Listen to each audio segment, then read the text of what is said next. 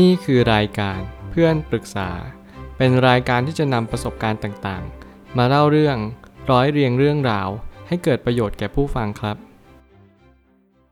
สวัสดีครับผมแอดมินเพจเพื่อนปรึกษาครับวันนี้ผมอยากจะมาชวนคุยเรื่องแอบชอบเพื่อนแล้วก็มีคนที่มีแฟนแล้วทักมาหาเราจะจัดการยังไงดีมีคนมาปรึกษาว่าหนูแอบชอบเพื่อนสนิทของตัวเองแล้วตัดใจไม่ได้หนูอยากอยู่ใกล้เขามากทำยังไงดีคะแล้วเราสองคนเคยคบกันด้วยค่ะมีอีกเรื่องด้วยค่ะคือมีคนคนหนึ่งอะค่ะเขามีแฟนแล้วแต่เขาก็ทักมาแปลกๆอะค่ะเช่นนอนหรือยังเป็นห่วงนะแล้วก็ชอบส่งสติกเกอร์มาหาด้วยปัญหานี้ค่อนข้างที่จะเป็นวัยใสสักนิดนึงซึ่งผมก็มีความรู้สึกว่าการที่เราจะคบกับใครสักคนนึงแล้วเราก็รู้สึกชื่นชอบในเวลาที่เราอยู่ร่วมกับเขามันอาจจะไม่ใช่เรื่องที่คอขาดบาดตายสักเท่าไหร่นั่นหมายความว่าทุกครั้งที่เรารู้สึกในวันที่เรายังเป็นเด็กเนี่ยมันมักจะยิ่งใหญ่สำหรับเราเสมอมันเหมือนกับว่าถ้าเกิดสมมติเราไม่ได้ผ่านประสบการณ์อะไรมา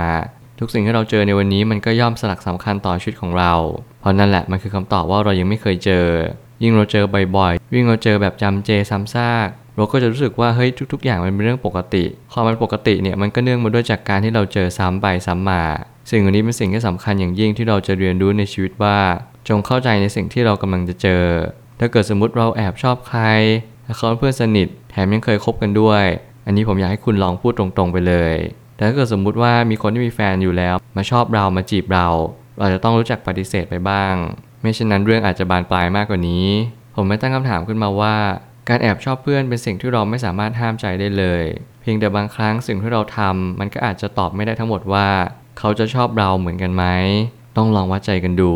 เมื่อสิ่งต่างๆเข้ามาหาเราเราก็เรียนรู้ไปกับสิ่งสิ่งนั้นความรู้สึกที่เรารู้สึกต่อเขาเนี่ยมันมากมายหรือว่าเอ่อล้นจนกระทั่งเรารู้สึกว่าเราอยากจะคบกับเขาอยากสนิทกับเขามากกว่านี้แน่นอนเรื่องนี้เป็นเรื่องที่ทำได้แต่เราก็ต้องสังเกตกันไปว่าเอ๊ะในความรู้สึกที่เราคบกับเขาเนี่ยมันเป็นสิ่งที่ดีหรือไม่ดียังไงถ้าเกิดสมมุติว่าเราแอบชอบใครสักคนนึงแล้วเขาก็ดูไม่ค่อยชอบเราเท่าไหร่มันอาจจะเป็นโอกาสที่ดีในการที่ทำให้เราได้ทบทวนบางอย่างแต่ถ้าเกิดสมมุติว่าเรารู้สึกว่าการคบครั้งนี้มันไหลลื่นมันโฟลว์มากๆเขามีความรู้สึกที่ดีกับเราแล้วเราก็มีความรู้สึกที่ดีกับเขาอย่างตรงไปตรงมามันไม่มีอะไรต้องแอบชอบกันอีกเราก็ลองสังเกตกันดูแล้วก็สารภาพรักไปเลยในโอกาสหรือวันที่เป็นวันวาเลนไทน์เป็นวันคริสต์มาสหรือวันอะไรที่ทุกคนเขาเห็นพ้องต้องกันว่าเออมันเป็นวันที่ดีเราก็ลองที่จะทักทายเขาไปดูแล้วก็ลองบอกชอบว่าเออเราชอบเขาดูเพราะบางครั้งเนี่ยการคบหากันในวัยเด็กในวัยเรียนมันก็เป็นสิ่งที่น่ารักกุ๊กกิ๊กกันดีเหมือนกัน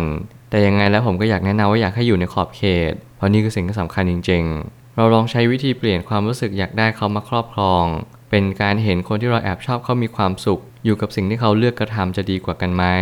ยินดีและตักเตือนในสิ่งที่ควรและไม่ควรอันนี้คืออีกแง่มุมหนึ่งที่ผมอยากจะแนะนำเสริมเข้าไปว่าบางครั้งเนี่ยการที่เราแอบชอบใครสักคนนึงมันก็ไม่จำเป็นที่เราต้องคบกับเขาจริงๆผมอาจจะมีประสบการณ์ในการแอบชอบที่ไม่ค่อยดีสักเท่าไหร่ผมเลยไม่ค่อยเชื่อว่าการแอบชอบเนี่ยมันทำให้เรารู้สึกดีจริงๆผมจะเป็นคนรู้สึกคาใจทุกครั้งที่เราแอบชอบใครสักคนหนึ่งก็เพราะว่าผมอยากจะบอกเขาให้เขารู้ว่าเราแอบชอบนะแต่ผมก็ยังเชื่อว่าทุกๆครั้งในชีวิตมันก็มีสิ่งที่แปลกๆอย่างเช่นผมแอบชอบใครสักคนหนึ่งเขากลับไม่ชอบผมแต่ก็จะมีคนแอบชอบผมแต่ผมก็กลับไม่ชอบเขาสิ่งเหล่านี้เป็นสิ่งที่เราจำเป็นต้องเรียนรู้แล้วก็ใส่ใจในรายละเอียดสักนิดหนึ่งซึ่งทุกๆครั้งและทุกๆคนก็จะมีเหตุผลที่ไม่เหมือนกันถ้าถามผมแล้วผมคิดว่าถ้าเกิดสมมุติเราแอบชอบใครแล้วเราสมหวังเนี่ยโอ้โหมันแฮปปี้มากแต่ผมอยากให้ทุกคนเนี่ยลองเปิดใจสักนิดหนึ่งลองดูคนที่เขาแอบชอบเรา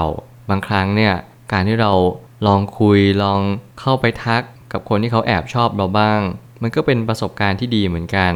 มันเหมือนกับว่าเรามีความสำคัญสำหรับใครสักคนหนึ่งเนี่ยเราก็จะรู้สึกว่าเออมันก็ดูเติมเต็มในระยะหนึ่งเหมือนกันแต่อย่างน้อยเราก็ต้องค่อยๆสังเกตกันไปว่าเออเราจะเลือกคนที่แอบชอบเราหรือเราจะเลือกที่เราแอบชอบเขาจะดีกว่า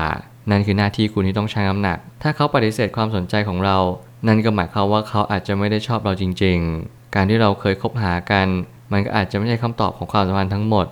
รักๆเลิกๆในวัยเรียนเป็นเรื่องธรรมดานี่คือความเข้าใจอีกระดับหนึ่งว่าเราก็กล้าแสดงออกไปเลยผมก็อยากยิงจากผมมากกว่าว่าผมเป็นคนที่อึดอัดและอัดอั้นมากๆที่เราแอบชอบใครแล้วเราก็ไม่ได้บอกคำนั้นออกไปแน่นอนหาจังหวะที่คุณสารภาพรักกับเขาไปเลยถือดอกกุหลาบไปสารภาพกับผู้หญิงสักคนนึงนี่คือสิ่งที่ผมเชื่อว่า ผู้ชายทุกคนที่แอบชอบใครควรทำแต่แน่นอนเขาอาจจะไม่เอาดอกกุหลาบของคุณคุณอาจจะเอาดอกกุหลาบนั้นไปทิ้งหรือคุณจะเก็บดอกกุหลาบนั้นเอาไว้อันนั้นสุดแท้แต่คุณแล้วแต่หน้าที่คุณก็คือบอกให้เขารับรู้ว่าคุณรู้สึกไงกับเขาหลังจากนั้นเขาจะคิดยังไงหรือว่ารู้สึกยังไงกับคุณมันก็เป็นเรื่องของคุณแล้วส่วนคนที่มีแฟนแล้วก็เป็นสัญญาณเตือนที่อันตรายเหมือนกันว่าเรามีความคิดอย่างไรกับคนที่มีแฟนแล้วบางคนชอบคนที่มีแฟนมาจีบเราแต่บางคนไม่ชอบเลยกับคนที่มีแฟนอยู่แล้วสังเกตเรื่องนี้ให้ได้เรื่องนี้ผมเชื่อว่ามันเป็นอยู่ในระดับความคิดมากกว่าบางคนชอบแย่งแฟนคนอื่นบางคนชอบคนที่มีแฟนอยู่แล้วมาจีบเราทุกคนมีเหตุผลของตัวเองที่จะทำอะไรก็ได้ตามที่ตัวเองต้องการผมก็แนะนำอยู่ตลอดว่าให้เราเลือกในสิ่งที่ถูกต้องดีกว่าถูกใจจงเดินทางนี้อย่าเดินทางอื่นเลยผมแนะนำคุณจะมีความสุขกับการที่มันเป็นสิ่งที่ถูกต้องมากกว่าไม่ว่าจะเป็นวัยเด็กก็ไม่ควรมีข้ออ้างอื่นๆว่าเฮ้ยเรายังไม่ได้แต่งงานกันนะเราคบกันได้ผมคิดว่านี่คือนิสัยมากกว่านิสัยเป็นสิ่งที่แก้ยากจริงๆพยายามอย่ายุ่งกับคนมีแฟนพยายามหลีกเลี่ยงคนมีแฟนแล้วและพยายามอย่าตีสนิทกับคนที่มีแฟนเหมือนกันบางครั้งการที่เราเป็นเพื่อนกันการที่เราอยู่ทำกิจกรรมด้วยกันบ่อยครั้งเนี่ยมันก็มีโอกาสที่ทำให้เราแอบชอบหรือปันใจให้แน่นอนแต่กระนั้นผมก็ไม่ได้จะบอกว่าให้คุณออกห่างหรือว่าทำตัวแปลกแยกก็ทำตัวปกติอันแหละแต่เราก็รู้ตัวเองว่าเรากำลังทำอะไรผมเชื่อว่าทุกคนที่กำลังเจอคนที่มีแฟนแล้วมาจีบหรือกำลังจีบคนมีแฟนเนี่ยคุณรู้สึกอะไรกันแน่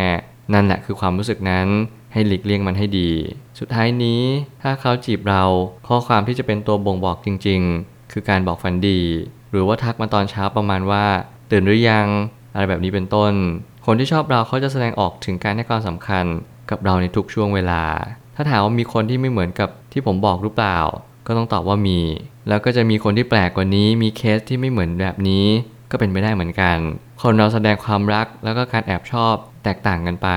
แต่ผมเชื่อว่าสิ่งหนึ่งที่เขาจะแสดงออกกับเราก็คือเขาจะแสดงความชัดเจนกับความรู้สึกนั้นๆถึงแม้เขาจะดูเขินอายแต่เขาก็จะพยายามแสดงมันออกมาเขาจะรู้สึกว่าเขาอยากคุยกับเราเขาอยากรู้ว่าเรากำลังทำอะไรอยู่นี่คือลักษณะของคนที่แอบชอบกันถ้าเกิดสมมติในกรณีอื่นที่เราดูเหมือนว่าเราคิดไปเองหรือเปล่าก็คือการถามไถ่ปกติแต่เราก็รู้สึกว่าเออเฮ้ยเขาถามเราบ่อยนะจริงๆแล้วมันกลับกลายเป็นเรามากกว่าที่เราแอบชอบเขาหรือเปล่าเราก็จึงจำเป็นจะต้องสังเกตเรื่องนี้ให้ดีๆพยายามอย่ามโนหรือเข้าข้างตัวเองเพราะไม่ว่าอะไรก็ตามแต่คนที่เขาแอบชอบเราเขาก็ดูท่าทีของเราเหมือนกันเขาคงยังไม่สารภาพรักเร็วๆหรอกแต่ถ้าเกิดสมมติเราแอบชอบเขาจริงๆเราอาจจะต้องรอเวลาสักนิดนึงรอให้ทุกอย่างมันสุกงอมให้เขามั่นใจในตัวเราแล้วก็ให้เรารู้สึกว่าเออเขาก็รุกเรามาระดับหนึ่งแล้วนะแต่เขาก็ยังไม่มีอะไรคืบหน้าเลยก็โอเคไม่เป็นไรรอไปก่อนอยู่ในห้องเรียนหรืออยู่ในโรงเรียนเดียวกันเราจะเจอหน้าเขาบ้างดูสังเกตสีหน้าแววตาว่าเขาเป็นยังไงกับการที่เขามองเรามาตอนอยู่โรงอาหารเป็นยังไงบ้างเขากำลังคุยเล่นกับเพื่อนอยู่หรือเขากำลังแอบมองเรามีข้อความอะไรส่งมาหาเราหรือเปล่าสิ่งเหล่านี้ก็คือสิ่งที่เราจะต้องค่อยๆสังเกตกันไปเพราะแต่ละคนอย่างที่ผมบอกว่าไม่เหมือนกันการแสดงความรักของแต่ละคนขึ้นอยู่กับเราว่าเราชอบแบบไหนนั่นแหละคือสิ่งที่เราอยากที่จะสนิทสนมกับเขามากขึ้นหรือว่าอยากจะคบกับเขาต่อไปไม่ว่าอะไรก็ตามจะเกิดขึ้นทุกอย่างที่เจอทุกอย่างที่เป็น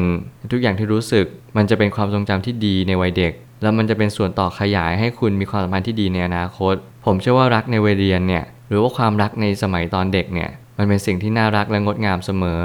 ขอให้คุณจดจำเรื่องราวเหล่านี้เอาไว้และเรื่องราวเหล่านี้เนี่ยมันจะมีส่วนสำคัญที่คุณอยู่ไว้ทำงานหรือว่าแต่งงานไปแล้วอย่างแน่นอนผมเชื่อว่าทุกปัญหาย่อมมีทางออกเสมอขอบคุณครับรวมถึงคุณสามารถแชร์ประสบการณ์ผ่านทาง Facebook Twitter และ YouTube และอย่าลืมติด แฮชแท็ก เพื่อนปรึกษาหรือ เฟรนด์ทอล์ก แอท ด้วยนะครับ